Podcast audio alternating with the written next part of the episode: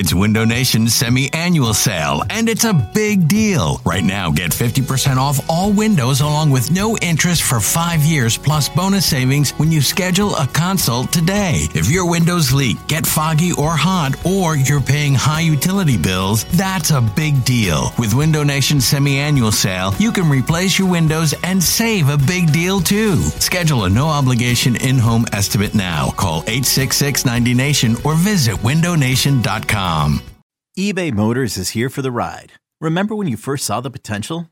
And then through some elbow grease, fresh installs, and a whole lot of love, you transformed 100,000 miles and a body full of rust into a drive that's all your own.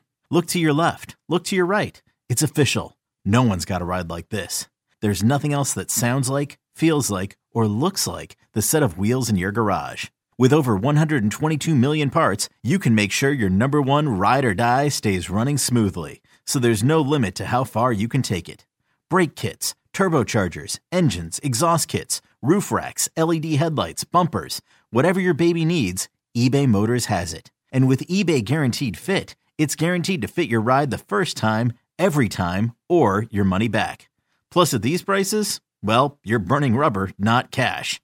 Keep your ride or die alive at ebaymotors.com. Eligible items only. Exclusions apply. This episode is brought to you by Progressive Insurance. Whether you love true crime or comedy, celebrity interviews or news, you call the shots on what's in your podcast queue. And guess what? Now you can call them on your auto insurance too with the Name Your Price tool from Progressive. It works just the way it sounds. You tell Progressive how much you want to pay for car insurance, and they'll show you coverage options that fit your budget. Get your quote today at progressive.com to join the over 28 million drivers who trust Progressive. Progressive Casualty Insurance Company and Affiliates. Price and coverage match limited by state law. 94 WIP FM HD1 Philadelphia from the Tastykake Studios. This is BGN Radio on Sports Radio 94 WIP.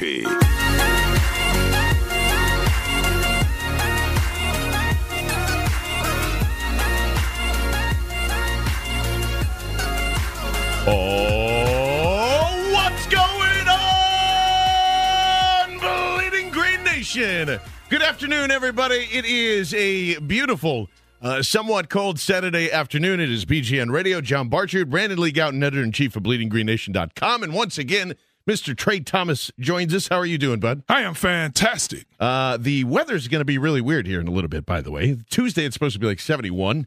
Uh, it's it's all over the place, much like my brain is, because I don't know how to handle the Eagles winning the Super Bowl and then moving on to the next phase because we've never experienced that before here, fellas. And I'm I think that's most of where we're going to start our conversation today. Love you to join us 888-729-9494. We're also going to play uh, a little later on in the program overanalyze the soundbite, which is one of my favorite things to do in the offseason uh, because, you know, everybody's on vacation. The combine is, is a couple of weeks away and there's a little bit of a dead zone here. But uh, you know, I'll, BLG, I'm going to start with you because I'm not exactly sure what's next for this for this football team. And when we try to look at okay, how do they get back there?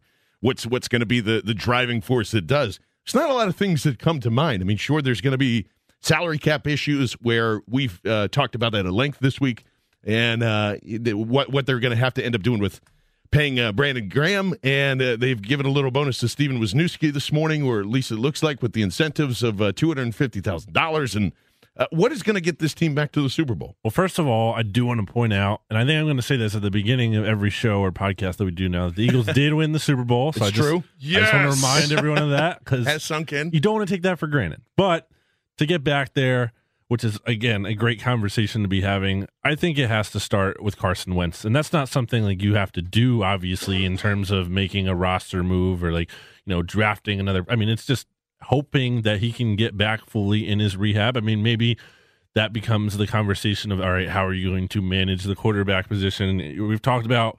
Trade Nick Foles. Don't trade Nick Foles at length already. Well, we will continue to talk about it all. yeah, that's a, that's at least a six month conversation. It's it's Yeah. at least a six month conversation.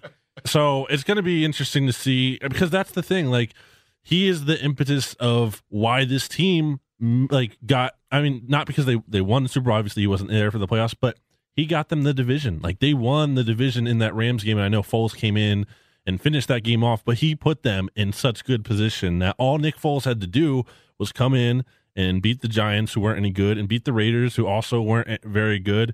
And then you had the number one seed locked up. So, like, he put them in that great position. And then that's the big question is he going to be ready for week one? All signs seems to the point that he will be, but you don't know for sure. You know, he's coming off that ACL and there's uncertainty. So I, to me, it's really kind of just hoping that. I mean, you're, you're going to make those moves around it. You're, you need a linebacker. You need you know more depth at certain positions. Running back is a, a whole mishmash of like what's going to happen there. So there's a lot of things to be figured out, but it doesn't. None of that matters if the centerpiece isn't in place. And going from you know last year at this time when we were starting from the draft and the the corners were the largest part of the discussion, and now there's too many of them. Uh, and and who knows how many good ones that are going to come out of this, but certainly Sidney Jones, Rasul Douglas, you're looking forward to their second years.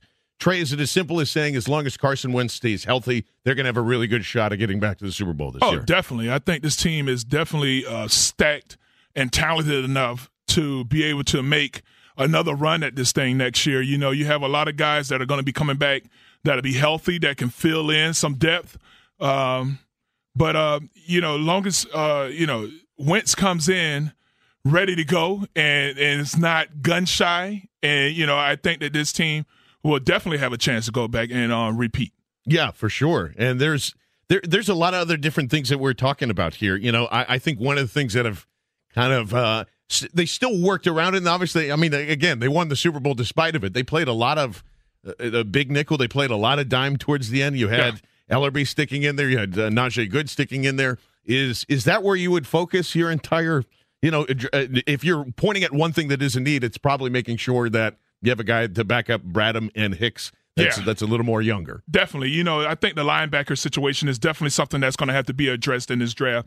You know, even though with Bradham, you know, you heard Schwartz say that, you know, the communication part is definitely improved where he could go out there and get the calls, receive the information, get everybody in place, and then also go out and make plays, which a lot of people, you know, that middle linebacker is like the quarterback of the defense. He's the one that's getting all the information, getting the calls, and has to relay it all, you know, and then you get, you know, uh, uh, then now you have Jenkins that's back there that's getting the secondary going. But, you know, that middle linebacker is extremely important, making sure the defensive line is shaded right you know, and then now, all right, let me get my mindset to be able to go out and make a play. So, you know, I think that's really important. And you're going to need to find some talent there to even if you bring in some extra guys to just kind of firm it up and, and give you some depth. So you're talking about linebacker here. I mean, look at this. Malcolm Jenkins, this is an interesting stat that I saw today from Pro Football Focus. Oh, yeah. Malcolm Jenkins lined up during the 2017 season 42% of his snaps were at linebacker because he had to play that because, you know, the Eagles, they went without Jordan Hicks and they needed guys in there. So that's definitely one of the top priorities. That might be one of Howie Roseman's best signings ever. Like you know, and that was that was when you were coaching there too. That was that the year that you stepped in there. Yeah, yeah. Uh, uh, so it was. I mean, to have a guy that can be that versatile, and granted, I don't think he's in a lot of the Earl Thomas's type of conversation when you're talking about top safeties or mm-hmm. Berry or anything like that. But I've man, I mean, uh, to steal away that from him from the Saints like they did, mm-hmm. uh, and to be able to provide that and just anchor that down is is a huge, huge deal. And and that's what um, you know. A, a lot of people that I think we've talked to this week just assume that if this team stays together, it'll be fine. Like it's yeah. it's great as it's already constructed, but yeah. you know that's one of those uh, holes that is that is probably going to would affect them going into next year. It also showed me how really great this defensive line is. You yeah. know, if you can get away with that, that's that's awesome. If you can have Jalen Mills, uh, who has really stepped up into his role, uh, Ronald Darby, who's kind of been back and forth a little bit, but certainly was a welcome addition this year. Hmm. If if that can just be a little bit better, then you're going to start to see uh, top five defense, top five offense. Then then you can get really excited about that D word, that dynasty word, that getting back yeah. to you know. There's only yeah. seven teams in the NFL that have done it, so it's uh, that have gone back to back here. Mm-hmm. Uh, I really do think that they're on the way to being special, though. Definitely, you know, because I mean, they they have talent all across the board, and uh, you know, this offensive line definitely stepped up their game. Like you said earlier, the defensive line has really been playing extremely well. You know. Um, you know, especially when it's shutting down the run. I would like to see more sacks um, coming from uh, production, but uh, you know, it, it's still the same when you're getting pressure and the quarterback is constantly harassed you know that that plays big dividends into it as well. So I think that you know it's just all around. This team is just stacked, man. You know, you just want everybody to come in focused and ready to go, and not have that Super Bowl haze. on, over their eyes and just Which there might like, be some. Well, like, there's going to be some, you know, because you're, go, you're going to take a little bit extra time during the off season to kind of enjoy yourself. But, you know, f- think that, guys, this team, I think, is focused enough and disciplined eno- enough to take this offseason extremely seriously so that they know that there's they have a special group around them to come back and have a chance at repeating this thing. And like you said, there's uh, there are guys that are on IR that are considered an All Pro team mm. being there. You're gonna, I, I, would assume BLG that they're gonna be okay with riding a a a big V and also uh, just uh, you know allowing Jason Peters to kind of make a decision on whatever he really wants to do. Maybe they work with him on his contract. I think for another year they can get away with that. I think that's what they're planning to do. Yeah. And you saw Doug Pederson say just you know the la- his last press conference of the year. He said that gun to my head, Jason Peters is my left tackle. He came out and he said that, and we all know what kind of respect JP has in that organization in that locker room. Like they're not cutting or just trading that guy. I, I no. can't see that. Maybe they try to you know, try to work on something with the contract just to make it easier for the team as a whole to win more. But we'll see how that goes. But I think they absolutely plan on having Jason Peters at left tackle. They, I'm sure they feel really good about Big V after yeah. the, the Super Bowl run, and you know mm-hmm. everyone talks about it's a game against Everson Griffen, But I mean, I still think offensive tackle is a huge need Definitely. for the team because yeah.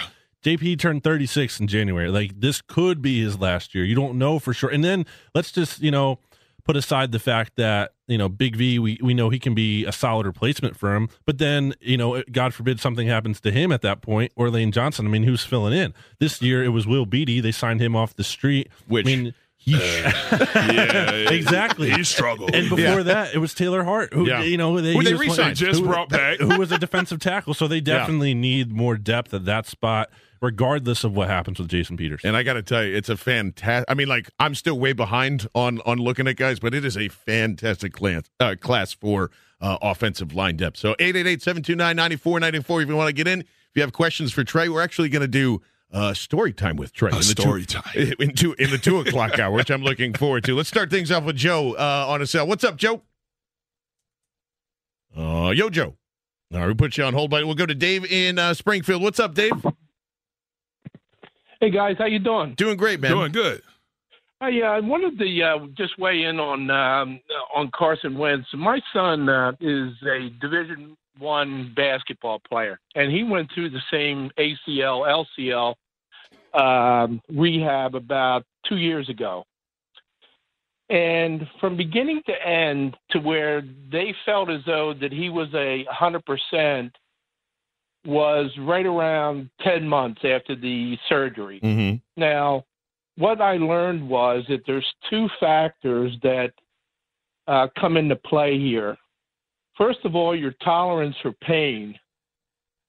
And then the second one is that mental aspect of when you finally let it go, where it becomes natural again.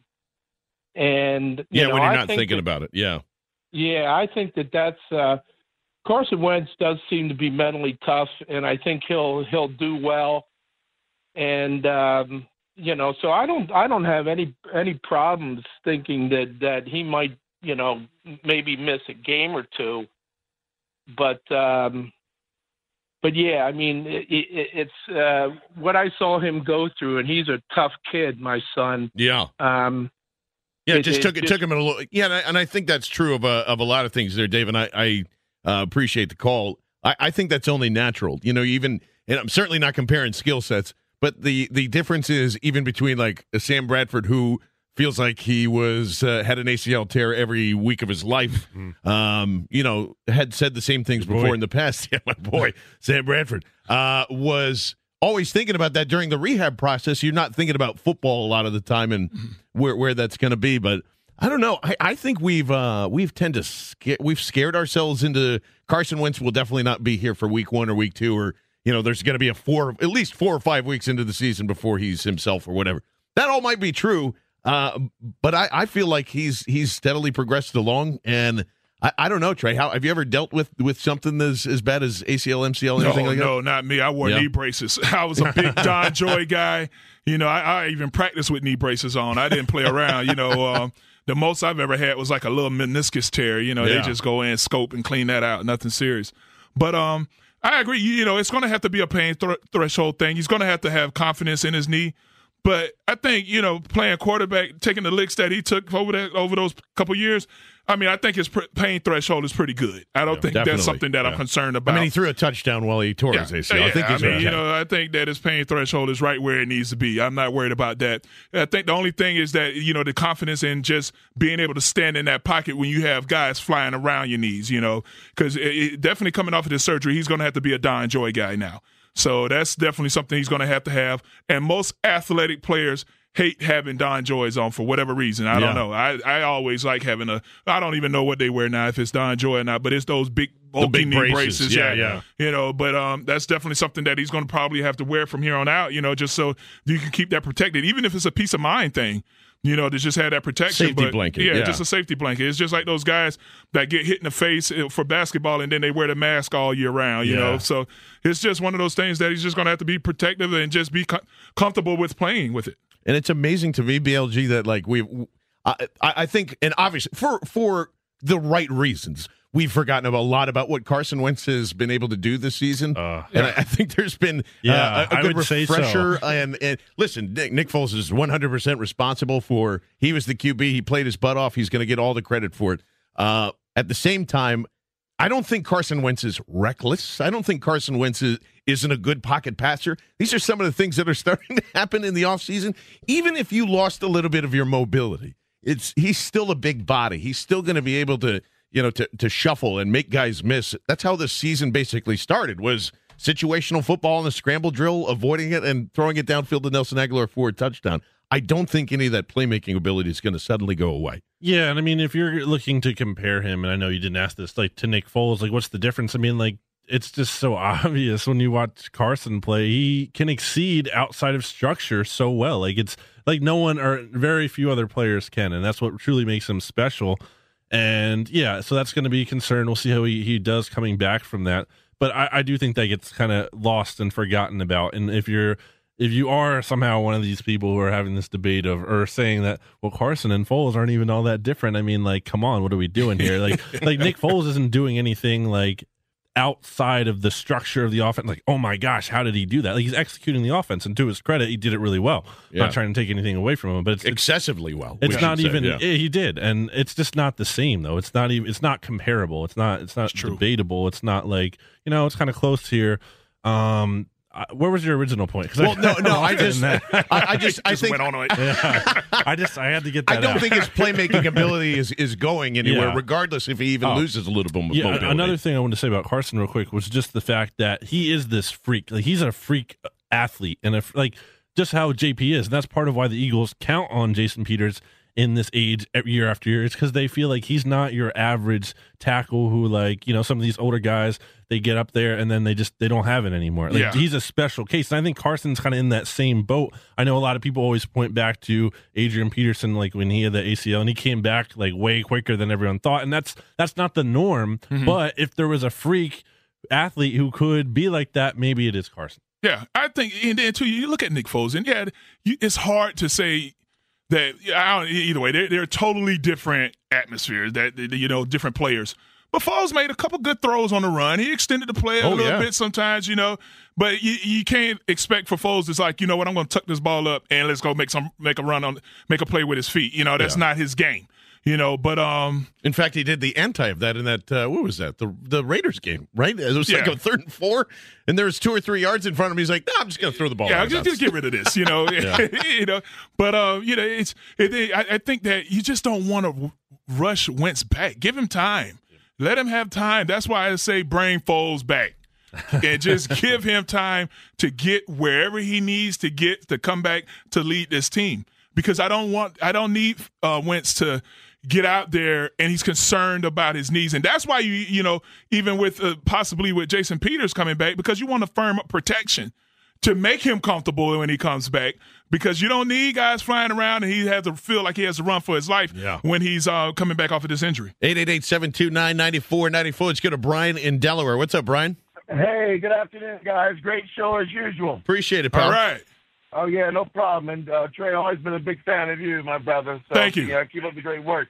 Hey, listen, man, I, I'm 50 years old, so I've watched a lot of Eagles games, and uh, obviously I'm enjoying the uh, I'm on a high from this win. But, you know, moving forward, I think we can't take things for granted. You know, like Carson Wentz, yes, he won the 11 games. You know, there are a lot of great quarterbacks who never won a Super Bowl. Marino, all right? Uh, Peyton Manning, although he won two, one of the Super Bowls, he's pretty much insignificant. Aaron Rodgers, as great as he's been, he's only been to one Super Bowl.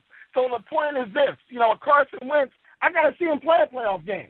Yes, he's a, Well, sure, once in a Brian. Brian, r- real quick though, shouldn't it be? That's how hard it is to win a Super Bowl, even if you have the talented quarterbacks like that. Not like, well, they're not as good because they didn't win a Super Bowl ring. Oh, oh no, yeah, no, oh, absolutely, I agree. I mean, I'm not taking anything away from Carson, but I mean, you look at the career even Donovan McNabb had. Okay, Mhm. you know, you can win a lot of regular season games, and Donovan McNabb obviously had success in the playoffs. He won nine playoff games. So what I'm saying to you, there is going to be a level of pressure on Carson because if they get back to the playoffs next season, like we hope they will, you know, he has to play well. If you look at a player like Matt Ryan, for many years he's had great regular seasons, but then he came up small in the playoffs. And then when he got to the Super Bowl, he has a great first half, and the second half he doesn't step up. So, you know, what Nick Foles did was historic.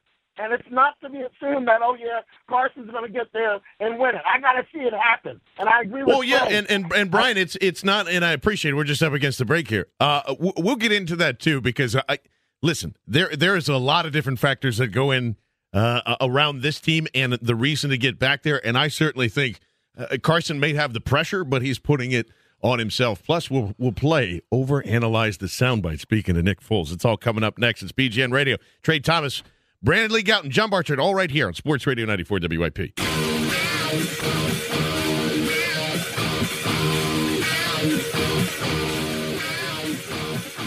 Sports Radio 94 WIP. It is BGN Radio up until uh, 3 o'clock. Trey Thomas joining us this afternoon. Uh, Brandon Lee Gowton. I'm John Barchard, all here with you. And certainly uh, dealing with uh, with Carson Wentz in, in the, the back and forth of that. And that's, you know, the previous caller before we went to break is just like, you know, there's a lot of great quarterbacks that never win Super Bowls.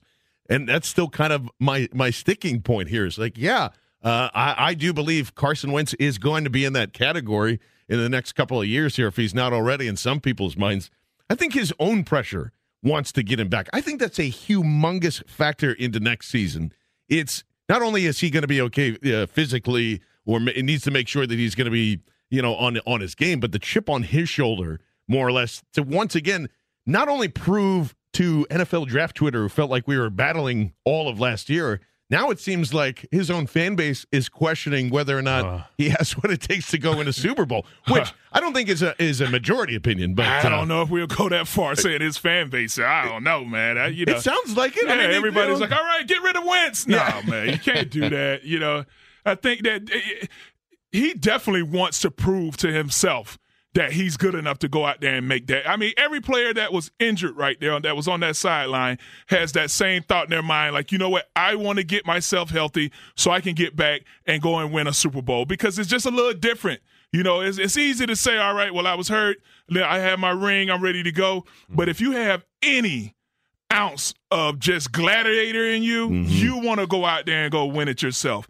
And I think that that's why you see these guys out there putting in work. They're posting videos of themselves and they're doing ropes and all of this stuff right now. Yeah, Maragos they're ready Hicks, to go. everybody. They Yeah. want to get back and go and win that thing themselves because I mean that's what you want to do. If you, I mean, any ounce of gladiator in you, you know, that's that's just what I think. I know I would want to do it. Yeah, I think the, the thing with Carson is that he is hungry. I mean, you could tell like when he was handing off that Lombardi to Foles, like he was happy Yeah. for Nick, but like at the same time, you could just like, like, you ah! know, you're like, come on, like I, I want to be there, and and I think that's what it is. I think Carson, and I think part of the thing that is people are being like, well, is the the gap even that big between Carson and Nick Foles? Yes, yes, it is. It is, and I, I saw someone say they Nick Foles was elite, and it's just like getting out of hand, and and I think, Someone compared him to Steve Young yesterday. yeah, Oh, man. it's ridiculous. And I think part of it is because we are so involved in recency bias in this culture and just like in just the the state of today. It's just like, well, this guy just did this thing more recently, so it's better. Like that's kind of what happens. And I think we like at the time, you know, just think about even having the conversation. And I know things change to to to change the conversation, but just imagine even saying that Nick Foles and Carson Wentz might be comparable at the time before Carson gets hurt. Like that's not even like people laugh at Yeah. you. Yeah, like that's not, so just it's crazy how it's kind of gotten to this point here. And I think I think Carson hears that. You know, I think he and it's not like he wants to go out and prove like that he's better than Nick Foles. Like I don't He think doesn't that's, need no, to. that's Yeah. like not No. his motivating factor, but I think he is hearing that you know people kind of are doubting him again, and I think that kind of fuels him. I think that helped at least fuel him in part this year because he's had that doubt throughout his career, and this year he was on his way to prove a lot of people wrong, and I think he already did, getting to the point where he was before he got hurt. But there's still a lot of work to be done. 888-729-9494 if you want to get in. Let's go to Terry in Delaware. What's up, Terry? Hey guys, uh, happy Saturday! Nice cold day. Be on the radio listening. Uh, yes. Yes. Thanks uh, thanks for tuning the in. topic and thanks for the thoughts and, and what you know. I was kind of thinking of this and watching this season a little more than others and kind of looking at it, the instinct and who they've got, and they're so lucky to have the pair they've got. Right? What a problem. Hmm. But I kind of looked at the season as, hey, there's no question Carson got us there, and and Nick helped keep us there. You know, that's that's kind of the way I saw it, and they're very different guys. Um, I couldn't do either. You got to play a little bit safe. You got to play wise. But the the thought I was also having is that what really helped ice me to remember that Nick really could do a good bit was I still think it. We saw last year or the year before there was a certain quarterback for another team that was scared to touch a fumble. Right, just just cowered back. I'm not gonna say who it was. Cam You talking Newton? about Cam Newton? Say his name. Come on, say- Say his name. Yeah, Don't call yeah. up here and get all shy. Yeah. Say his Ding, name. ding, ding, ding. We got a winner. Ding, ding, ding. But anyway, He's in the room my point listening was- with us, so Yeah, that's good, man. You're, so you're with me. I'm not. This is not. This is not recorded. I appreciate it, guys. But anyway, um, but I think it was. I said this earlier in the season. I think it was third and one in the Atlanta game on the goal line, and there was a fumble. Scooped And it up. Nick It's, jumped on- yeah, it was a touchdown. Uh, it's- it turned into a Well- touchdown. Well, well, yeah, he saved it. He saved the ball by jumping on a third, right? And then fourth and one, I think they went for it. yeah. But just the instinct that Nick had just to dive on that ball, get crushed, and I'm like going, guys, give this guy a break. I mean, this guy's decent. It's, it's a damn good thing he's our back. Whoops, it's a good thing he's our backup, you know. No, you can say Yeah. damn on the air. It's a, it's allowed. Damn is good. You can say Cam Newton and you can say damn. So we've clarified that today. Yeah. It's, it's not a George Carlin. It's not a George Carlin. No, word? no, it doesn't make that category. I yeah, no. Anyway. uh, so what what was your overall point then there, Terry, with with that? Well, just that you got two good guys. What a great problem it is to Oh have yeah, decide who- yeah. There's and, and listen, Terry. There's nothing wrong with. I, I, I honestly, I've I've had the debate a long time, and and we're gonna have and look at a bunch of different things regarding like salary cap. Like I said, they were they gave a little bonus to Stefen Wisniewski. I still think you need to make Brandon Graham happy uh, because if anyone deserves money on this team, it's that guy because he's soldiered through a lot of crap. I mean, Yeah. every everything that you could think of, position switches, uh, different different coaches. Uh, tr- you know, uh, Trey was there for, for Yeah. part of that too, and you're just going like, man, this this guy has done everything that you've asked him to do. For the most part, he's kept his mouth shut on anything selfishly that he would want, Mm-hmm. and and. Uh, if that means you got to give up Nick Foles to to make Brandon Graham happy, I'd be okay with it. It's not a one to one comparison, Whoa. but I'm, I'm, tell- I'm if, if if I'm if I'm talking about luxury and things like that, I want to make Brandon Graham happy. Yeah, I, and I I, think you can do that. both, by the way. But Yeah, yeah, And, I, and I think you should make BG happy. I mean, he has put in the work, and he sat quietly and watched everybody else around him eat. You know, you have Jernigan get his Yeah. contract, Cox get his contract, Curry get his contract.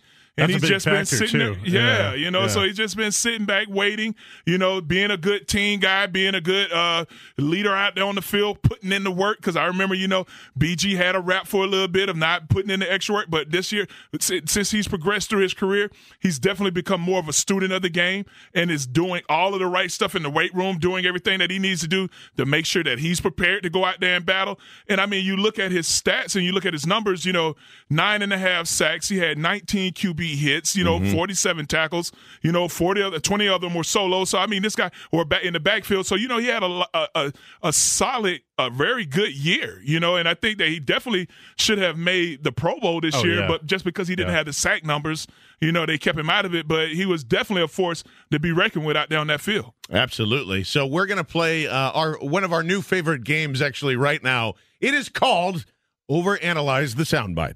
Let's over analyze a soundbite. Dateline, February 16th, late night on The Jimmy Kimmel Show. Nick Foles finally answers Does he want to remain a backup quarterback? Uh, you can never be a backup quarterback again. I mean, not until you're old and broken down, right? I mean, you have to be a starter. It, you must, you have to be. You're the Super Bowl MVP. Yeah, I mean that's a, that's a question that everyone wants to know. Yeah. And the thing I look forward to, the season's a long season. The family, you know, my wife, we have an eight-month-old daughter, Lily. Um, you know, they they sacrifice throughout the year because you know it's a seven-day-a-week job. We're in the Yeah, facility, right. come back late. So uh, right now, it's just focusing on being a husband and a father to the best of my ability. And just this is a time I really look forward to. And then with you know the, that part of football, we love Philly. Um, you know that stuff's out of my control. We have agents that handle all that, but we love Philly. We love the situation, and we'll worry about it when that time comes. Now, let's overanalyze the soundbite. Trey, as a former player, if you're going and saying, "Oh, I love Philly, I want to be here," but the agents handle all that stuff, what does that really mean? That What- you love Philly, and that I'm gonna let my agent handle my work. You know, you know. There's nothing behind that at all. Nah, no. I- anyway, you because you just wanted to defer everything to your agent anyway. But I think Nick Foles genuinely wants to be here in this city. He loves this area. I think that you know, I don't know if if he really wants that pressure of being the starting quarterback year all Yeah. throughout the year because that's a lot. You know, so he's not one of those gladiator types that you no, no, no, I'm not saying that. I'm not saying that at all. You know, but Gotcha, you know- radio. yeah, yeah. Damn. You know, but no, I, I, I think that you know he's definitely one of those guys because he's going to do whatever he needs to do to make sure that he's on the field and prepare and do everything. But it's just a little bit more extra pressure when you're that starting quarterback, and also depending on the market that you're in, you mess around and Oh, have yeah. a bad game. Yeah, don't send him to Cleveland. And I and I think the organization owes that to him if that ever comes up again. Yeah. Uh, and he's probably gonna they're gonna tell him whatever he wants to do, right? I mean, You like mean he's gonna gonna tell tell him, yeah, like yeah, I think they give him the option. yeah, Yeah, You know? it's it's a rare circumstance where I mean, usually teams aren't going to do that, right? They're not going to cater fully to the player. I mean, if they're getting a good pick, sorry, you're going there. Yeah. but it, it's in the case that you know, like, look, he's the first Super Bowl winning quarterback in franchise history with the team. He won Super Bowl MVP. Obviously, what he wants to do has to play a huge factor into what the Eagles do, and I think that's that's going to happen. To play devil's advocate here to Trey, I think if you're if you're Nick Foles and you're in this position, I mean, he's never gotten like that big payday, you know, in the NFL, and part of that, you know, it comes with the pressure, and maybe you want that or not. It has to be decided and determined. I think there's a lot of outside factors that could kind of influence Foles into wanting more because you know he has his wife there, he has a family, you know, he's he's and I know uh, his dad too is a restaurant owner. And Larry Foles, and I think there's pressure there. He's a businessman, so I think he's yeah. going to have his dad's going to be in his ears, like, "Look, son, which you know, he also cashed in on, by the way. Yeah, he this- owns some of those restaurants as well. Yeah. Yeah, and this is your opportunity though like this is you're never going to have more value than you are right now you're coming off the super bowl mvp so i think this is an opportunity for him to kind of cash in on that and look I, the, you look at what mike lennon mike lennon got last year he got Mike Glennon. 18.5 million guaranteed for mike lennon to who start had- a couple of games. who hadn't done anything. Yeah. And if you're Nick Foles, I think you get at least that. And right now, he's only making 7.6 this year, so I think he can make at least like more than 10 million guaranteed. It's just a matter of if he wants it or not. And I think you know if you look at and, and I'm just throwing something out there. Sure. I'm thinking as a business owner, someone that's already been successful in business and has made a lot of money already. I think at a certain point, I, I think if you ask any top guy, would your happiness be more valuable than your bank account? Oh, yeah, I agree Your with that. possible making. Well, that's know? true of life too. Yeah, Absolutely. and Yeah. I think you know Nick Foles is at a point right now where he'll choose happiness, his family's comfort over possibly having to uproot everything and go after that go after that big payday. Especially when you have someone that's already a business minded person that's going to use his money the right way to make more money. And it's already a lineage family thing that's going on that he's stepping into to kind of help push that along. And I you know I just think that he's at that point right now where he just wants to he's good with being the backup quarterback. You're going to always be loved for the rest of your life here. You're going to Yeah. have a statue Yeah, You don't know, have to- that's it, I you mean, know. you can eliminate food off your budget because Oh, everybody's You're just go out every You night. know. Uh, and on top of that, too, I mean, like, there's nothing wrong with making five, six million Yeah. dollars a year for the Yeah. next what ten years as a backup quarterback. where area where you're always going to feel the love, you know, where Yeah. you're always going to be loved, and that's why, like a lot of players, they we we don't move from here because you know I I went away for like a year and I'm like you know what I got to get back up to Philly just because you know I'm like, you just miss it. Yeah, it, it yeah. just it grows on you and, and you just Yeah, so Sha- used Shady's to heart was yeah, broken. Yeah, yeah. you know. And I was like, man, well, they, they, I had to leave Philly, but I, you know when I came back, you know, you just right back in and you just feel that love. And the guys don't want to leave here, man. I love it. Yes, a lot of players here that's retired, and you just make this home for you, especially if you play for the Eagles. 888-729-9494. Still plenty to get into. Plus, uh, we got story time uh, with Trey coming up in the 2 o'clock hour. Your phone calls as well. Trey Thomas, Brandon Lee Gowton, and John Barchard all right here on Sports Radio 94 WIP. This is BGN Radio on Sports Radio 94 WIP. It's BGN Radio, Sports Radio 94 WIP, 888-729-9494. Trey Thomas in with us, Brandon Lee Gowton. I am John Barchard. You can follow us uh, on the twitter.com at BGN underscore uh, radio. Let's go to uh, Tom in Downingtown. What's up, Tom? Hey there, guys. Good show as always. Thanks, Tom. Appreciate that, pal. Yeah, um, real quick. Nick Foles is here uh, next year through the season. I have Wentz. There's no reason to bring Wentz back before the Jacksonville game over in London and the bye and stuff. You know, and that's like end of October, beginning of November. He's not going to play the why, do, why do you preseason. think why do you think that? Well, he's not going to play the preseason. Uh, that's number one. Sure. Number two, you know, just like Foles with his elbow, he was held down at preseason. Eagles, you know, set their pattern. They're they're they're conservative, rightly so. So, you know, uh, I would. What's the rush? You know, I I could see if he's healthy and they're they're challenged, but with their offensive line and what they showed in the playoffs, not at the end of the season, but the playoffs, they you know they're gonna they're gonna play eight games. I think worst case they're five and three. They're probably going to be seven and one or even eight and zero. So that's the team.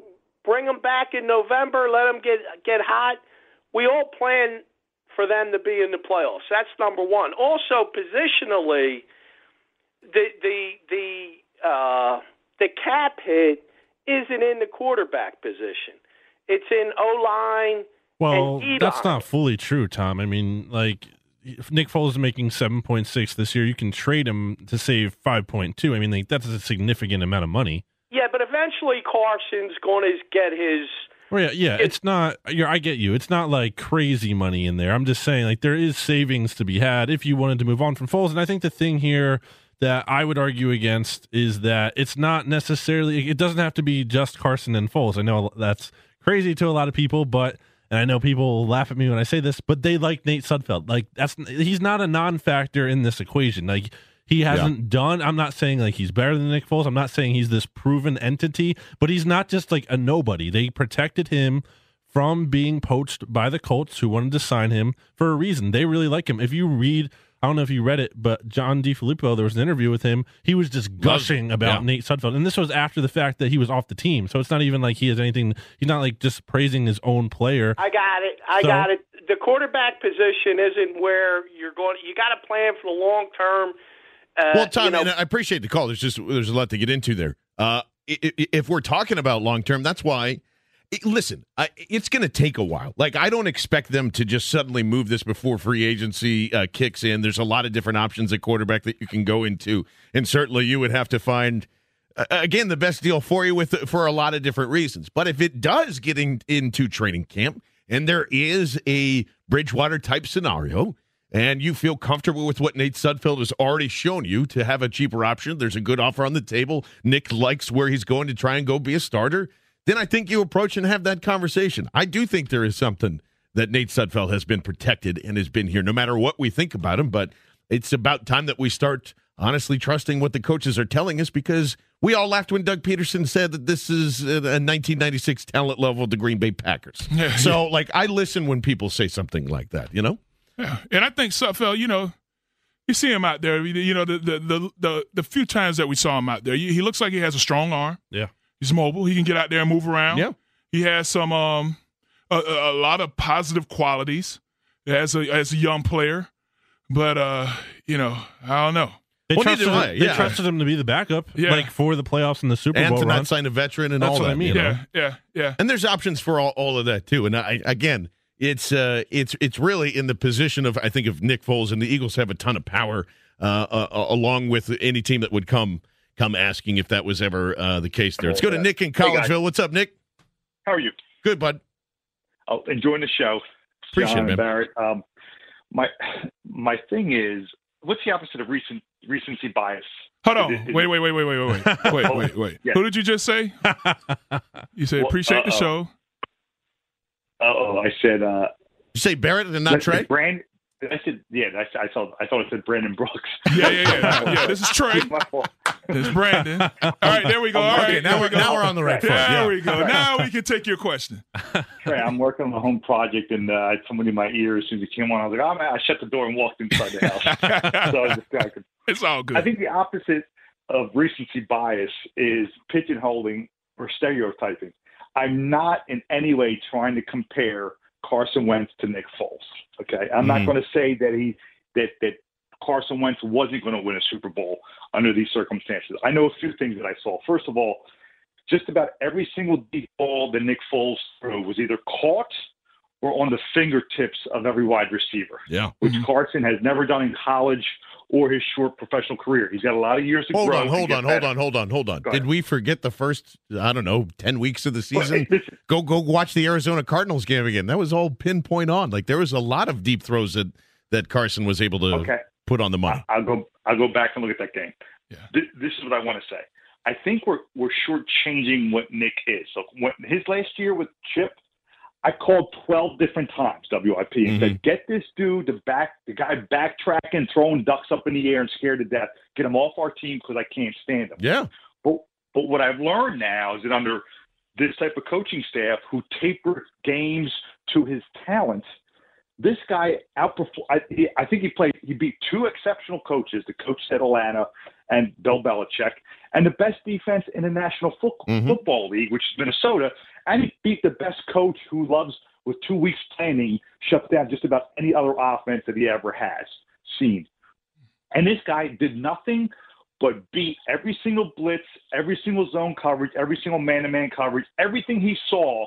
He looked so comfortable. So I'm not saying this guy is the Nick Foles is top five quarterbacks, but he's top ten to twelve quarterbacks in the league right Man, now. Nick, Nick, Nick. this is I mean, we're we're It's just insane. It's insanity. Honestly, I'm getting so frustrated. That's it's what the Super. Bowl brings. Yes, I lo- listen. I- Yes! it- but it's it, it, it I love it. almost ruins the moment for me. It's just going like, No. no, Nick Nick did something so unbelievably great. No, everybody's great right now. Everybody's great. Everybody's top ten. you what? Forget it. That's right. Everybody's Producing, number one. You're top ten trainer. That's it. There you go. Everybody's top ten. I- My I boy believe Troy, that's that's over there cleaning if you up beat over the there. goat, you are the goat. If you beat the goat, Oh, you are the goat. You Yeah. goat. So, Everybody right Highlander, now. there can only be one. Security over at NovaCare, you're top ten, baby. Everybody, we won the Super Bowl. That's right. Uh, we won the Super That's Bowl. right. It belongs to all of us in the city, Yes, but most everybody's of all, top ten. Uh, yes, BLG's top ten QB. Yes, in the we won in the blogging. Super Bowl. There you go. So Yes. uh, we will uh, get more into that, and uh, especially talk about some of the, the salary cap issues and opportunity that they might may or may not have in the uh, in the off season, and certainly take your phone calls 888-729-9494. Thanks to Mosh for producing the first hour. K Dog coming in. It is BGN Radio, Sports Radio ninety My four. man cutting the grass, you're top ten too, baby. Good afternoon, everybody. John Barchard with you, along with uh, Brandon Lee Gowton, Trey Thomas. It is BGN Radio, right up until uh, 3 o'clock. Yeah. And uh, apparently, Nick Foles has ascended himself from Super Bowl MVP to top 10 QB uh, in in the league. And, and listen, I get where everyone's coming from. It's only we're only so far removed from the Super Bowl. Only a couple weeks, And, and I still can't believe what Nick Foles did yeah, uh, against the Vikings. Like a 38 to 7. No no one would have predicted any of that. To go toe for toe with Tom Brady and shot for shot, I, I just think a lot of get, it gets completely lost in like how well the offensive line was playing. How good these running backs were able to kind of The rotate coaching. in through. Yeah. Doug Pederson being able to come up with really creative, different Philly, Philly, Philly special stuff. And obviously, Nick Foles is there to say, hey, let's run this now. The confidence in his players that he had. There's a lot of different factors that went into being uh, uh, successful, including Nick Foles balling out like crazy. So, uh, oh, and it's not taking anything away from Nick either. No. Like, uh, there's some amazing throws that he had, the, the flea flicker throw, the, uh, the, the throws to Alshon Jeffery, all, all of that. Um, but at the end of the day, I, I don't know. I this is uh, is that's what going to is that's what it is going to be to get this team back to the Super Bowl is hanging on to Nick Foles and being there in the first four or five games of the season. If it really comes to that, uh, that's what's going to put him over the top. And like I don't know, I, I look ahead at what's coming, and that's the draft. They have six picks. They need more capital. None on day two.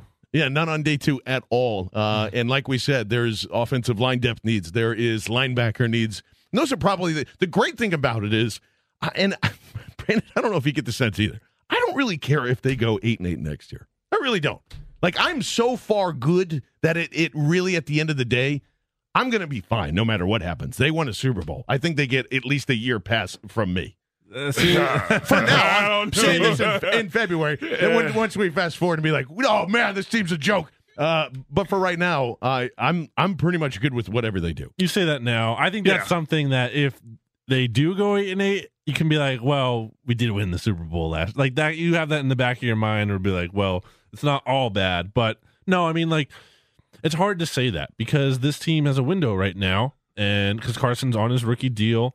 You, John, you were the one who talked about a lot. You know how you feel like you have to win that Super Bowl within the first five years or so. Yeah, they already did. That's, That's what I mean. And they, but they did. but but I mean, like you want more now, and Yes. because especially because you know that you have 20 out of 22 starters still under contract and still for a long time here. The guys are here, like they're locked up. If you get Carson Wentz back healthy, I mean, like this is it's not the same exact team because you lost Frank Reich, you lost John DeFilippo. You're going to lose some depth players like Trey Burton and Beau mm-hmm. Allen, guys like that. It's not going to be an identical team, but the key pieces are still in place. So it's like, why not make another run? Like, why can't they do Well, it they again? I certainly mean, can. It's I'm the just Patriots saying. do it. Yeah, yeah. So like, why can't they be the new Patriots? Like that's where the conversation. That's what Doug said. You know, we were talking about earlier in the show about how like you know this team they're kind of enjoying a little bit of the offseason, but Doug in his final press conference in his final speech at the parade even said like guys you got to get used to this this is Yes. the new like he set the tone right there Yeah. like this isn't just one and done we're happy to be have this one it's like no he wants to have a dynasty Yeah, and I agree with that. And I don't think that anybody that cheers for this team is going to sit back and be like, you know what? We won the Super Bowl. Ah, if they struggle this year, I'm good with it. Absolutely not.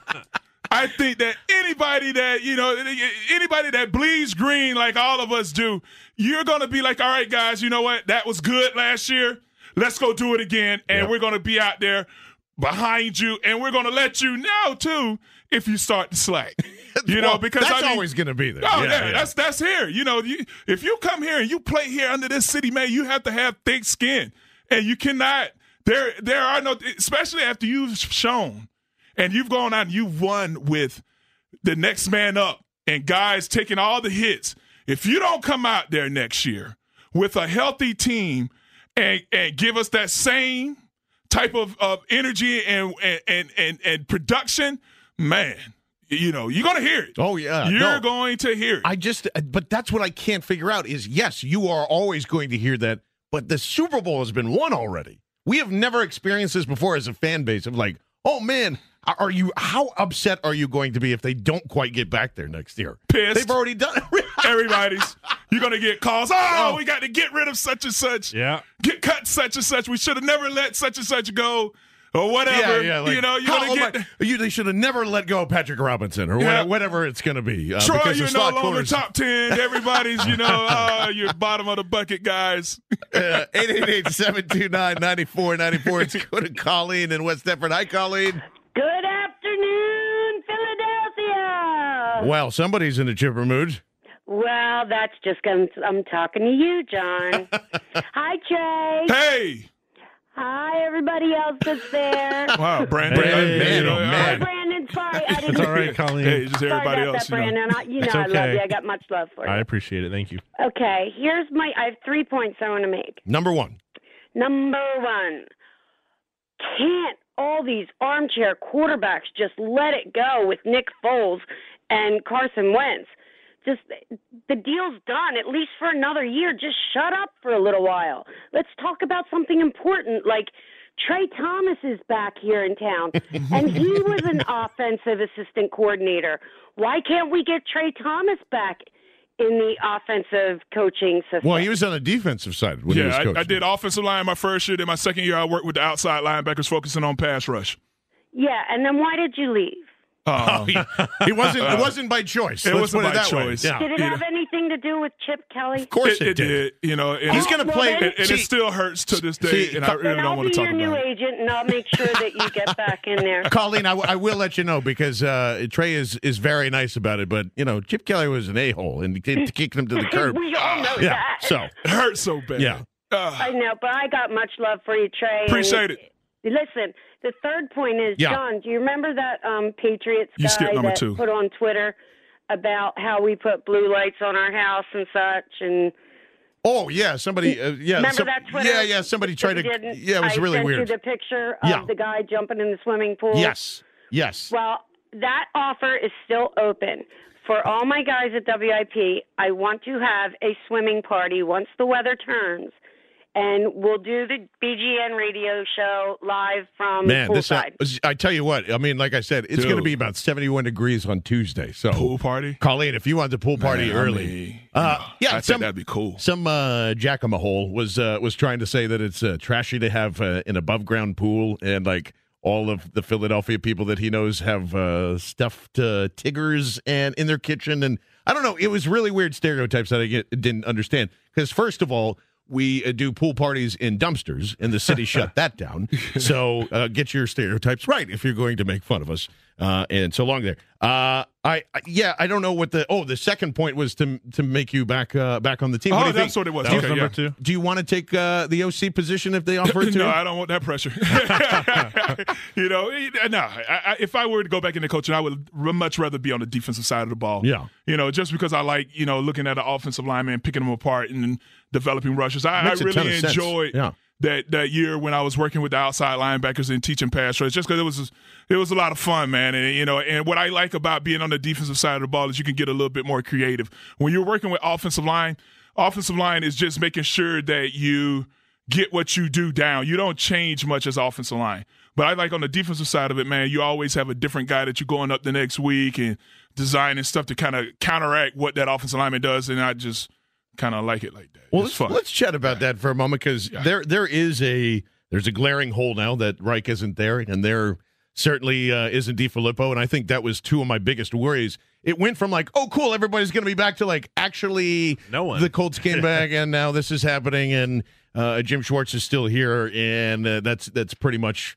Uh, it doesn't help the offensive side of the ball that much when you're talking about that. I'm confused as to why Deuce Staley is interviewed as a head coach position when Doug Pederson was here, uh, and has stayed through three positional coaches now, and was blocked interviewing with the New York Giants to become possibly their offensive coordinator. Well, was he blocked? Uh, appar- uh, reportedly, wasn't it? No, I don't was know that about it, it Yeah. happened? Okay, I don't think so. Maybe it actually wasn't. Regardless, this to me seems like an easy thing to go. Deuce, your hard work has finally paid off. We're going to teach you how to game plan. We're going to have some support behind you with you know uh, with Groh and with all these other guys here. But it, it certainly doesn't seem this way. To the fact of uh, Pederson even saying that there's a possibility he might not have an offensive coordinator, which I, I get in some parts, but how they got here and how they were successful was part of Reich and DeFilippo and listening to a bunch of uh, ideas from Stoutland, from Deuce, from the entire staff. I feel like that goes against that kind of philosophy there, BLG. How do you think this OC job kind of shakes out here? I think part of why they don't want to just be like, okay, Deuce, here you go, is because they like Mike Groh a lot. And I think you saw that piece in the From Peter MMQB, King. Peter King, Yeah. like Mike Groh, Frank Reich, Doug Pederson, you know, those three guys were in that piece. And you saw the involvement that Mike Groh had. And when you look at where Mike Groh was with the Rams back in 2016, before the Eagles hired him away from that staff, I mean, he was wide receivers coach and passing game coordinator at that time. Like he had that extra title, and I think that's something Mike Groh aspires to be. So I think they have both of these guys who they I think they would like to promote to offensive coordinator, but there's only one position, so I think they're that's what they're trying to do. They're going to try to try to split it up here somehow. Maybe have like a run game coordinator and a passing game coordinator. Mhm.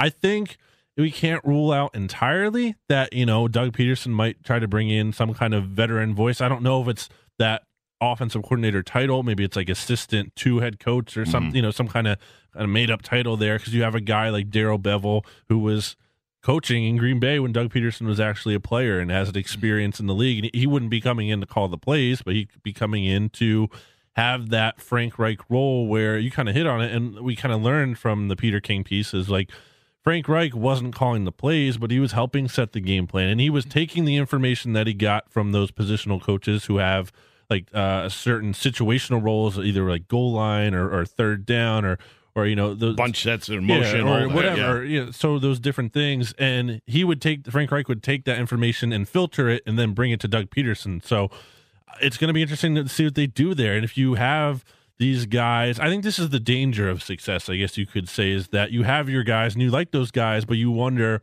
you know, are you valuing them too much because you had this process and it worked, and you take some of the pieces away and you still have the guys, and maybe you can promote them and maybe they can fill in, but maybe there is that outside voice outside of the organization that could help as well. So that's kind of I'm interested to see how they do fill it. If, if they don't fill a trade, do you think that's that's fine? Uh, like they'll still be successful, and is there a lot of yeah?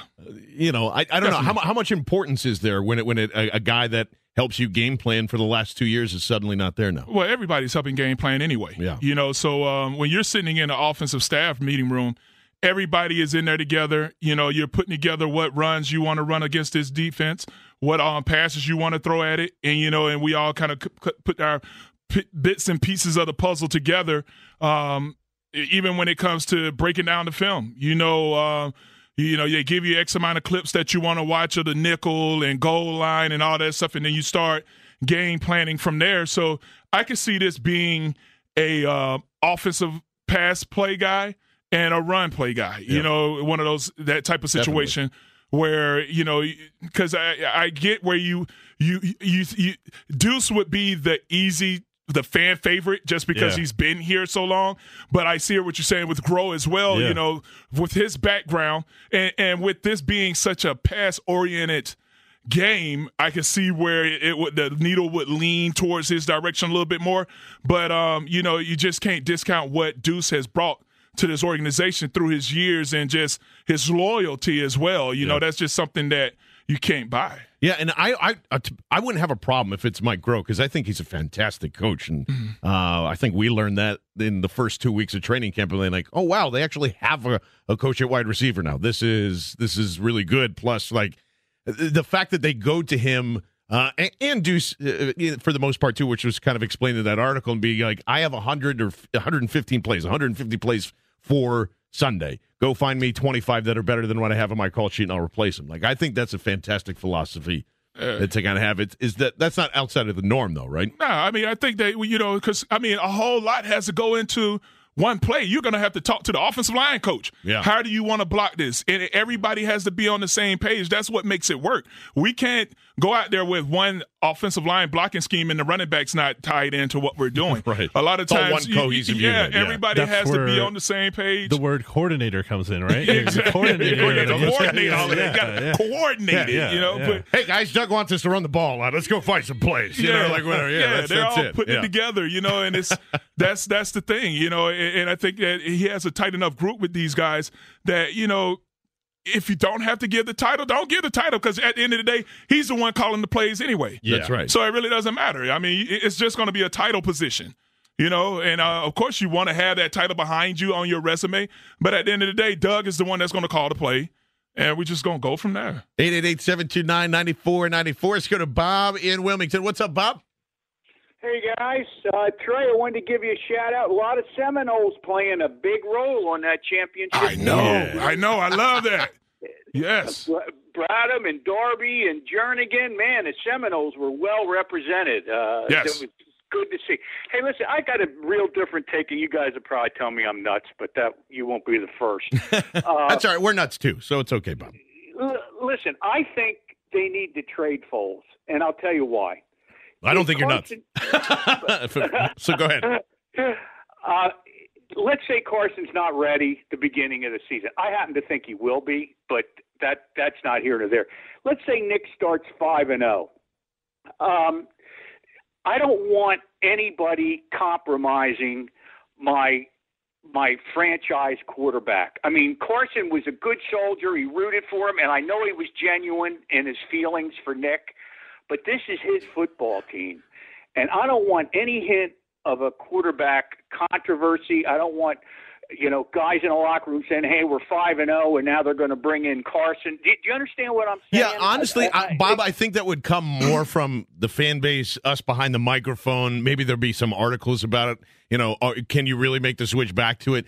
If if that were a scenario that were to play out, I think both of those guys know their roles pretty well. The locker room knows their roles pretty well. Um, I don't think there would be a controversy in the locker room. We might come up with one, Not, not at all. but I, I don't think so. I, I don't think there's anyone in that locker room that would speak out like that if Yeah, it yeah. were to go that way. Not one player in that locker room would do something like that. Well, Trey, you would you would certainly know know better having having been in there. It's just that things could change fast. Yeah. You know what I mean? Mhm. Uh, you know, one day, you know, everything's great now, and we know we're all in love. We won the Super Bowl. Everything's great, but next year is another year. And it, I, I'm just like I, all I want. I want Carson to be well, and I want him to be our quarterback. Oh yeah, and Bob, that's uh, a, I don't I don't think that's changed at all. I do agree that, and uh, we appreciate the phone call. I agree if the right opportunity comes along, you don't you don't have to give away or keep Foles. No. If, if if something comes and and it's going to help your football team for the future because they will need to restock at some point. As much as I do love Malcolm Jenkins, he's starting to get you know into the the past prime years, and you're going to need somebody to replace him. Maybe there's, there's somebody that's already on the team, but uh, it, the ability to go get UDFA's and using your draft picks right now are so much more richer than than you know being able to sign free agents because this core is pretty much uh, locked up until 2020 here. So. Um, and if honestly, if Nick Foles is here and he goes five and zero and Carson Wentz takes it along, great, yeah, awesome, spectacular. Now Carson's going to take over and do his thing. and I'm not everybody will be it. happy because I think that this team, when you look at everything that went down with all the injuries, everything that that fell off, these guys continued to rally around each other and covered each other and went out there and gave maximum effort every game. I don't think that this organ that anybody in that locker room would try to branch out Not and do all. anything No, to start no. a ripple anywhere in that in that locker room. especially Nick Foles too. Yeah. Like he wouldn't, he Yeah. wouldn't be like, "Oh, I should be the starter." He's not that type of guy at all. Uh, let's go to Wade in Chester real quick. What's up, Wade? How y'all feeling, man? Doing good, man. Hey, listen.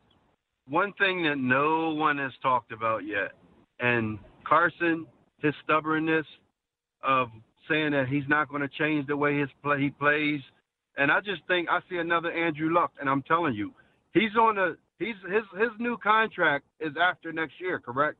That No, gotta- he could be eligible to be extended as soon But as you're not after next season. To become a free agent, so basically it's next year. Okay, so Well, they've Not really. They, I mean, they're, they're a- not gonna let him- they're He's a first round pick, so they have a fifth year option on Yeah. him. Yeah, 2020 okay. is when they got to pay. Here's what I'm saying. Let's say he gets hurt this year, right? Now, you have one year of him healthy, two years of him being hurt. How much do you sign him to? I Two don't know. years of being hurt is like a really like way to shade it, though. I mean, he play, how many games has he missed? He's missed three starts. Right, but what what I'm trying to say is this here is availability, bro. Yeah, and he's You know missed three starts. Yeah, right, but the three starts that he missed could have derailed the Eagles uh, from even going to the playoffs. But that doesn't I mean, mean he's like you- this Well, no, injury would- prone player. wait, that Like, would have it- been It's pretty- not But listen to what definitive evidence of that. I understand what I'm saying to you, bro. The man was an injury prone player in college, and he's injury prone here. It's And he how many already games has he missed? Out of the missed the possible games he could have and then he played, missed how many games has he he missed missed out of the possible games. games he could have played? He missed the three games, and he missed all the playoff games, and he missed the So he missed Bowl. six games So, total out of what? out of whatever. What I'm trying to, he only been in the league two years, man. Exactly. Well, I know that's what I'm saying. Wait, like I don't know. so know he's why. definitively injury prone now. Yeah, I, I, I don't see that. That's what I mean. Uh, here's the thing: in the NFL, everyone's injury prone. End of story. Every it's not if you're going to get hurt, is when you're going to get hurt. Yeah, I mean, know? in, in in short, ACL and and LCLs and MCLs are all different injuries. Achilles are different injuries. Broken arms, all of that. We should have learned by now that one, you can come back from those, especially Mm-hmm. if you're Carson Wentz's agent helps. We literally just saw that with Sidney Jones this year. Mm-hmm. Uh, granted, he didn't play any games, but he's back to like you know he's a freak athlete, just like Carson is. Uh, and on top of that, um, I don't think you should change your style at all. And I'm going to tell you why after the break. And we have story time with Trey Thomas coming up at 2:30. It's all right here on BGN Radio. This is BGN Radio on Sports Radio 94 WIP. All right, I'm going to go ahead and say I think it's pretty ridiculous if you want Carson Wentz to change how he plays the QB position. like that's one of the things that is driving me nuts. I, you can have your different opinions on Foles or whatever. I I'm, I'm probably not going to sway your mind. I will not get off the hill of like you got to be kidding me if you didn't want Carson Wentz running that in for a possible touchdown, and you want him to pull up. Is is that the stay in the pocket at all times? Like it's it all goes right back to that dumb narrative. Like, well, you know, uh, pocket passers are actually the ones that uh, are still prominent in this league, and nobody else is like. Is Aaron Rodgers a, a pocket passer? Yeah, but he only has one Super Bowl. Yeah, I- and and would you call him injury prone? Like, sure. I mean, like, there's uh there he gets hurt a lot. L- listen, you're going to get hurt in football. Yeah. Uh, he got hurt in the pocket. It, and, well, outside of it, scrambling or whatever. little- But running a I, little. I don't know what to call him, but I certainly wouldn't call him a, a pocket passer. Russell Wilson. It, the list goes on and on and on and on. You're going to get hurt at some point. Tom Brady got hurt in the pocket. It's just football. You do not change the style of play that got you to the NFL and that has won you a ton of football games during the regular season. and had you had you as the MVP before you got hurt. Yeah. Yes, it's it's ridiculous, Trey. And I think he did change his game a little bit, you know, especially when you look back from his rookie year to the second year. You know, he started getting out of bounds instead of trying to drop the shoulder and run Oh, over yeah. somebody. You know, uh, no more Carson Lynch. Yeah, as- as you know, there. a- a couple times he holds on to the ball a little too long and gets hit. But I mean, that's what that's what happens when you have a scrambler, somebody that can escape because they always feel like you know what, if I just hold on a little bit, I can make something happen. But I think that he's definitely it's going to be he's going to go back and look at the film and study and and Doug and them are going to get in there with him and like, look, man, just don't take these hits. But when you're laying it on the line to try to score, I mean, you know, that's I mean. how- Yeah, if you're going to go out, It's not reckless. That's how It's I want to go out. Yeah, exactly. You know, I want to go out doing everything that I can to help my team win. You know, I'm not just taking a stupid hit. Right, you know? exactly. And I think there there's uh, there's plenty of that evidence, just like you're saying there, that he's he's learned from uh, from a lot of that football standpoint, when to do it and when not to do it. Yeah. And uh, yeah, that's that's one thing I want to come to. 888-729-9494.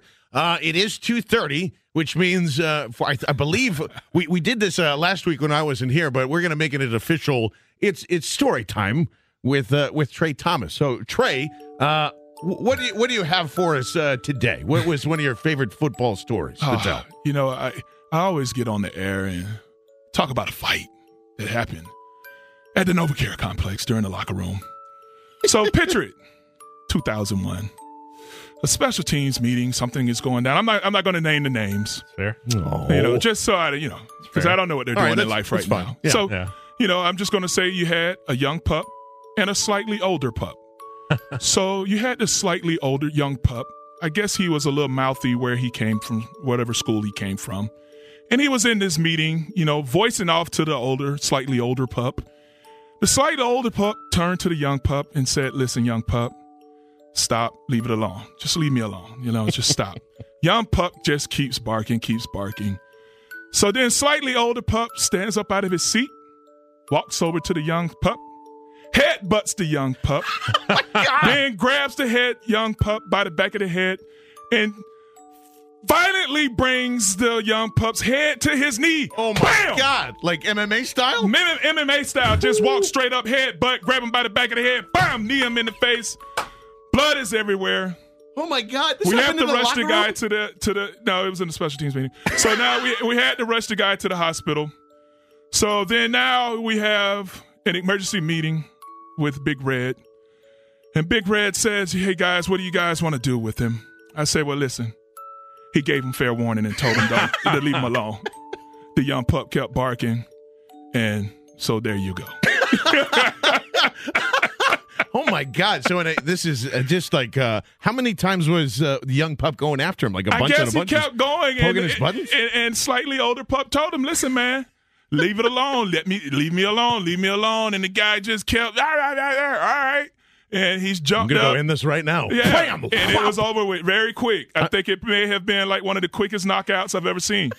You know, Wait, was that when Harbaugh was around? Was yeah, special yeah. Harbaugh was there. You know, yeah, 2001. Uh, what was his reaction to like everybody was just like, "Oh my god!" I mean, what can you do? You're like, oh no, you know, we need get somebody call a doctor. We got to get him out of here. We'll He's deal done. with that. We'll deal with that Yeah, later. yeah, but yeah. my God, Yeah. how about that MMA fights going on? Well, a one-sided MMA fight going on, and the fact that the, the older pup didn't didn't even bother with the fist, just went no, right just from went straight to the head. But just yeah, yeah, just yeah. Let me go. Just, just take this out real quick. And, you know, and I guess he looked at him and thought like, oh, you know what? I like my chances against this guy.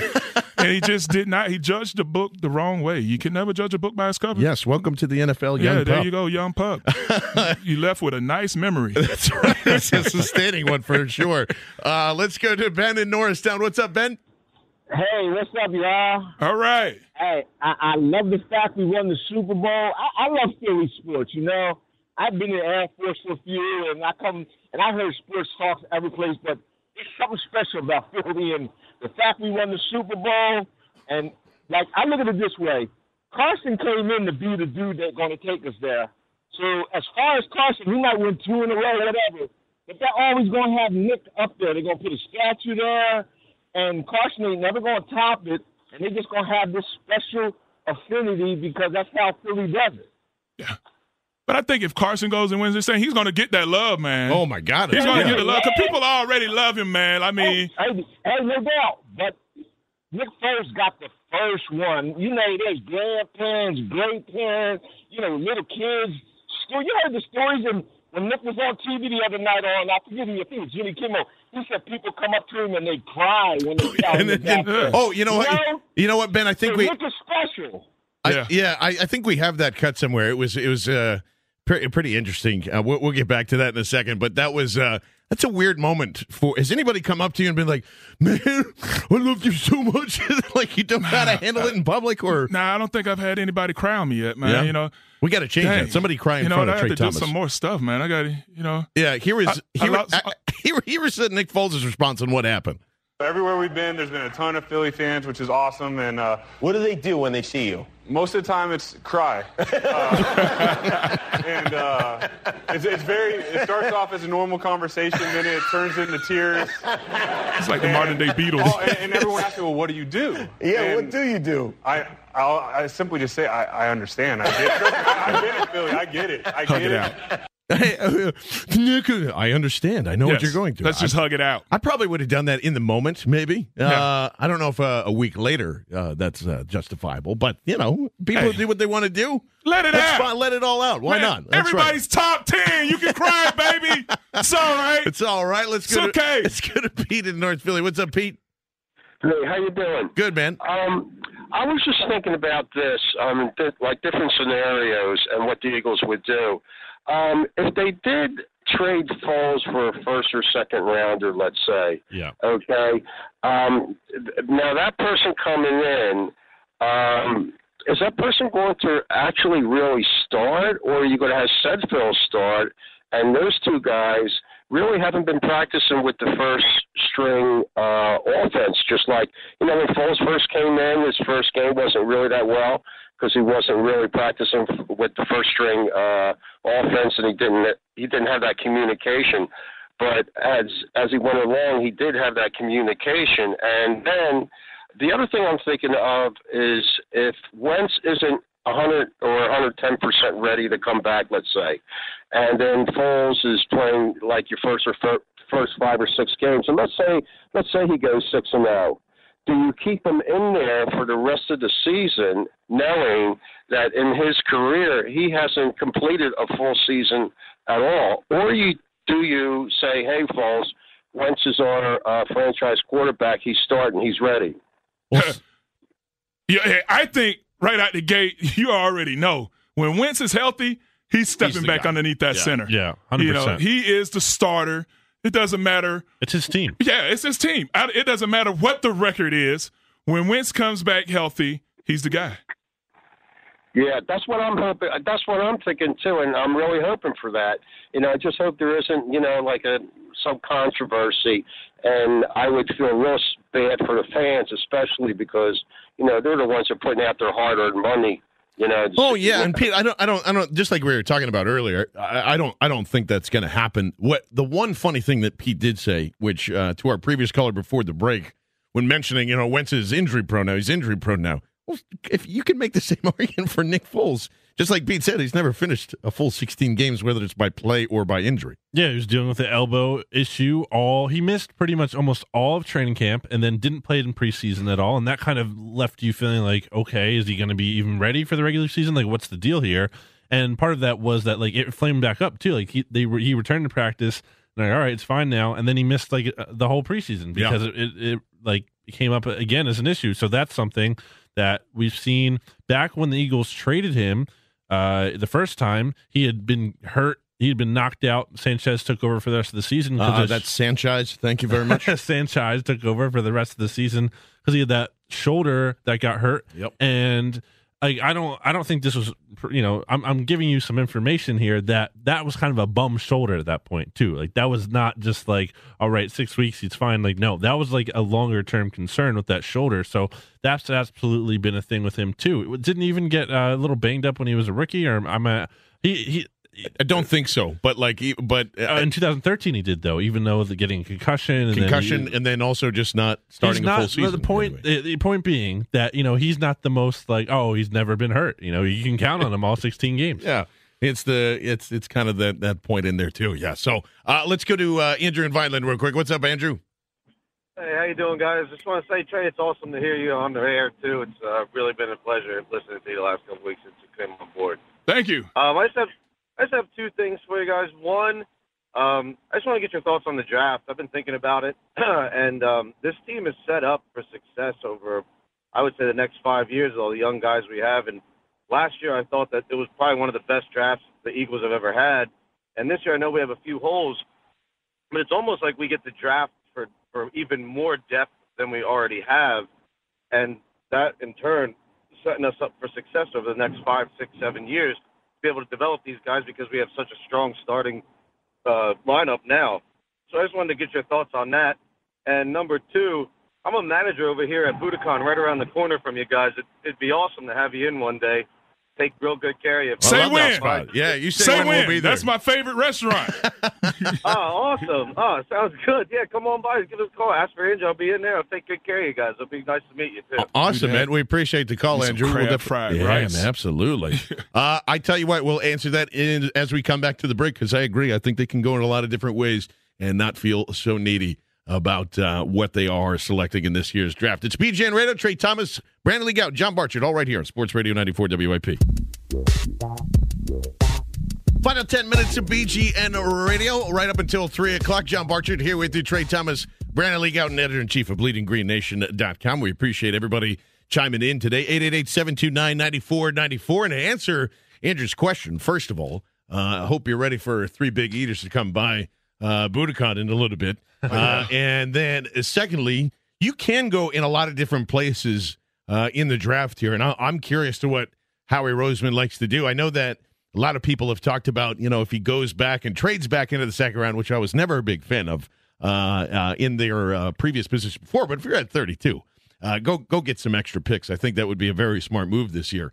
And uh, this is a time where I look and go. I, I think we've already said linebackers definitely need. There's guys like Orlando Brown from Oklahoma, who I'm a big fan of, that I think will be around. I know Mike McGlinchey's kind of a hot name from Notre Dame. Uh, I don't think he'll be there. Um, I, I I do think tackle is going to probably be still the biggest the biggest need moving forward. Uh, as I, I know people on the surface, just as we were saying, like, well, you have Jason Peters, you have Big V, Yeah. but behind that depth there, Yeah, uh, there's just- no depth at tackle. there- yeah, you need Yeah. you need somebody to be ready and, and step up and take that place. Maybe not this year, but next year, Hmm. and trying to groom the next guy that's going in. Has been a couple of conversations. Uh, and BLG, I'll start with you. Do you think it's it would be okay to draft a running back that high, second round, if it is like a, the Jones kid from USC or whatever, or is that a luxury at this point? You've got enough horses here, depending on what happens with Legarrette Blunt. It's been really successful uh, as a as a by committee thing here, which I never thought could exist in the NFL, but Doug Pederson's proved me wrong. What would you do Yeah. right now? So there's a lot of different like moving pieces there, right? Because you have Darren Sproles, he's going to be a free agent. We don't know if they're going to resign him. Like Garrett Blunt, I would imagine they're not going to rush to resign him. He's going to be 32. You know, uh, I don't think you know. You know, they they brought him in late last year. Like they like Garrett Blunt a lot. Obviously, he was a good guy in the locker room, but I don't think they're counting on him as a, a future piece for sure. So really, the guys you only know here for sure in, in this season will be Jay Ajayi and Corey Clement. Like outside of that, we don't know what's going to go on with Donnell Pumphrey or Wendell Smallwood, who really fell out of favor this season, or uh, what else you have going there. So, in a way, getting that first round running back would be nice because it's like, all right, now we have this guy who can be here for the future because we don't know if Ajayi is going to get that second contract because there's concerns about his knee and we don't know he's going to be a free agent after the 2018 season. So we we just don't know. And then Corey Clement, you know, obviously proved a lot of us wrong this year, had a great year, but I don't think you're just handing it over to him as the only running back that you have or your your main guy with a for a sure thing. So you get that first round pick. That would be nice. The thing though is you just said it, John. You have that rotation, and we've seen it. We we Mhm. all thought you know Jay Ajayi was gonna be the guy in the playoffs, and he had a good postseason, but he wasn't. They didn't just like. All right, here you go, Jay. yours now, yeah. Twenty carries a game. They never did that, and I don't think we're ever really going to see that. At least it more often than not we've seen this rotation. So can you really like justify spending that first round pick on a running back if he's only going to play 30% of the snaps or something? Like, it just doesn't seem to add up from that perspective. But the thing is, this team has so much talent and they're in a unique position where if that guy is making such a high impact in those limited carries, then that's where you have to decide if it's worth it. Yeah, I think if it, it depends on what type of back that's coming in. Now Blunt, his postseason was absolutely ridiculous. He Yeah, came in. I mean, he just really turned it on. I mean, that was when I did this postseason. I was like, now that's the Blunt I've been waiting for. Trucking Sendejo. Oh in that my gosh! I'm like, yes, Yeah. yes. but then now, you know, it depends on what style this running back has because you know you can't have four Clements. You know, Yeah, or right. you know, you're gonna need someone that can drop that shoulder and get some of those hard yards. And not saying that Clement can't. You know, and Ajayi. You know, I think that if if if you have, I hate to even say it, it's gonna taste like lemons coming out of my Uh-oh. mouth. You know, but Ezekiel Elliott uh, style sure. running Yeah. back. Yeah, yeah, you know, but I mean, but his style, caliber of a running back, you got to go get him. Oh yes, But yeah. you know, Yeah. anybody else is kind of, you know, it depends. You know, just I don't know. which I don't think this class has. But and and there's a we we still don't know what Donnell Pumphrey is going to provide for this team, and I think that that's kind of like an on notice type of training camp for him. I mean, he has to come with it and be there. But uh, I don't mind, especially if they trade back. I don't mind using one of those picks on on Ronald Jones because to me. He's the other piece that would be nice if Legarrette Blunt doesn't come back. It's a it, he's a home run hitter. He's a guy that can go you know catch passes out of the backfield. He's something that I think that is is slightly missing. Although I think Corey Clement has done a phenomenal job doing that, being a third down running back, and and uh, I mean, Jesus, he changed everybody's mind. So Yeah. I, I don't think I, I, the, the great thing is they can pretty much do anything they want. Yeah, You know, and that's a great and position that's to be in. So much fun as it comes out of my mouth. That doesn't taste like lemons. It tastes like pumpkin pie. I don't know, what, whatever it is. 888-729-9494. Let's go to Mike in Lansdale. What's up, Mike? Hey guys, how you doing today? Good. Good. I'm gonna end the show on this note. You say that Foles may not be in the top ten, John. Well, he- and not a, a top ten quarterback. I don't think he's a top ten quarterback. No, is he? Is he? Oh, my goodness. fif- if he's in the fifteen to twenties, uh, sure. Okay, so the fact that he dismantled the greatest football legacy. It's not in Highlander. It's lifetime. not Highlander. love it. Everybody is And the fact top ten. Everybody. dismantled Yes. quote unquote the best defense in the NFL. Yes! He dismantled them. That's right. Okay. Everybody. He did. How about the fact that he did not win the Super Bowl like a Trent Dilfer type win? He No, of course not. this Of team. course He not. went out and dismantled. I'm not saying, Mike. everybody. Mike, that is not the point. Is it, uh, he All right. definitely did that. The Point. The By, point by is over this it's logic, he's two the and a half- best quarterback ever. two and a All the games. cooks over at Novacare, you're top ten, baby. Everybody. Mike, it's two and a half uh, excellent football games versus like you stretch that out into 16. I'm not. I don't know if he can do that for 16 games. He hasn't proven that in his career yet. Yes. Wait a minute. 2013. 2013. He lit it up. What's wrong? With, that's a track record. No, it is not. it's one year, and it wasn't a full 16 games. Oh, boy, I don't know, man. I think that's a little disrespectful, man. I can't, It's not at all. I That's the that's the agree. Mike. That's the problem with this conversation. Is if I don't say Nick Foles isn't a top ten quarterback, it's looked as disrespect. It's not disrespect. Nick Foles did a, a- an amazing job stepping in for Carson Wentz and going to win this team a Super Bowl. That is something I will never forget for the rest of my life. It does not mean that he is better than Dan Marino or Steve Young Remember or the this, same stuff. Remember this: the biggest, the biggest stage on the planet, and he was cool, cool as a He was. cucumber, threw that ball on a dime. Absolutely. Seriously, I understand what you're saying, but man, I think that erases everything else. I, I just do. Everybody. Uh, I mean, it, it- listen, Mike. If it if it does, and there happens to be uh, two top five quarterbacks on this team, what a fantastic problem to have. That's an awesome. You, you should go into the college system. You should go two QBs at all points in time, and you should run triple option with Carson Wentz, and then bring in Nick Foles when you need to throw one deep or whatever it is. Uh, you know, that would be a, an anomaly. They could throw an option to each other. They can run an option and Yeah. just bomb it downfield. Yeah, yeah. For, forget the third Yeah. down running back. Just throwing both both quarterbacks at that point. Yeah, I don't know. Listen, I, I totally get it. Um, and you should feel that way. We Yes. haven't been separated from the Super Bowl yet.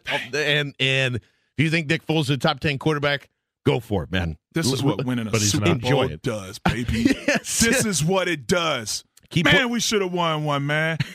You know, no, dang, I would have been top ten, top ten. top ten ta- of all time, not Of just all time. not just not just in the NFL when you were around there. So there you go. That's awesome. Uh, we have enjoyed the time uh, with you guys, and uh, we certainly hope you enjoyed the time with us. Uh, Trey Thomas in with us, Brandon Lee Gowton. I'm John Barchard. Thanks to uh, Moshe and Kev for producing this fine program. Of course, for Sue Shielding on the updates. This has been BGN Radio, Sports Radio 94 WIP.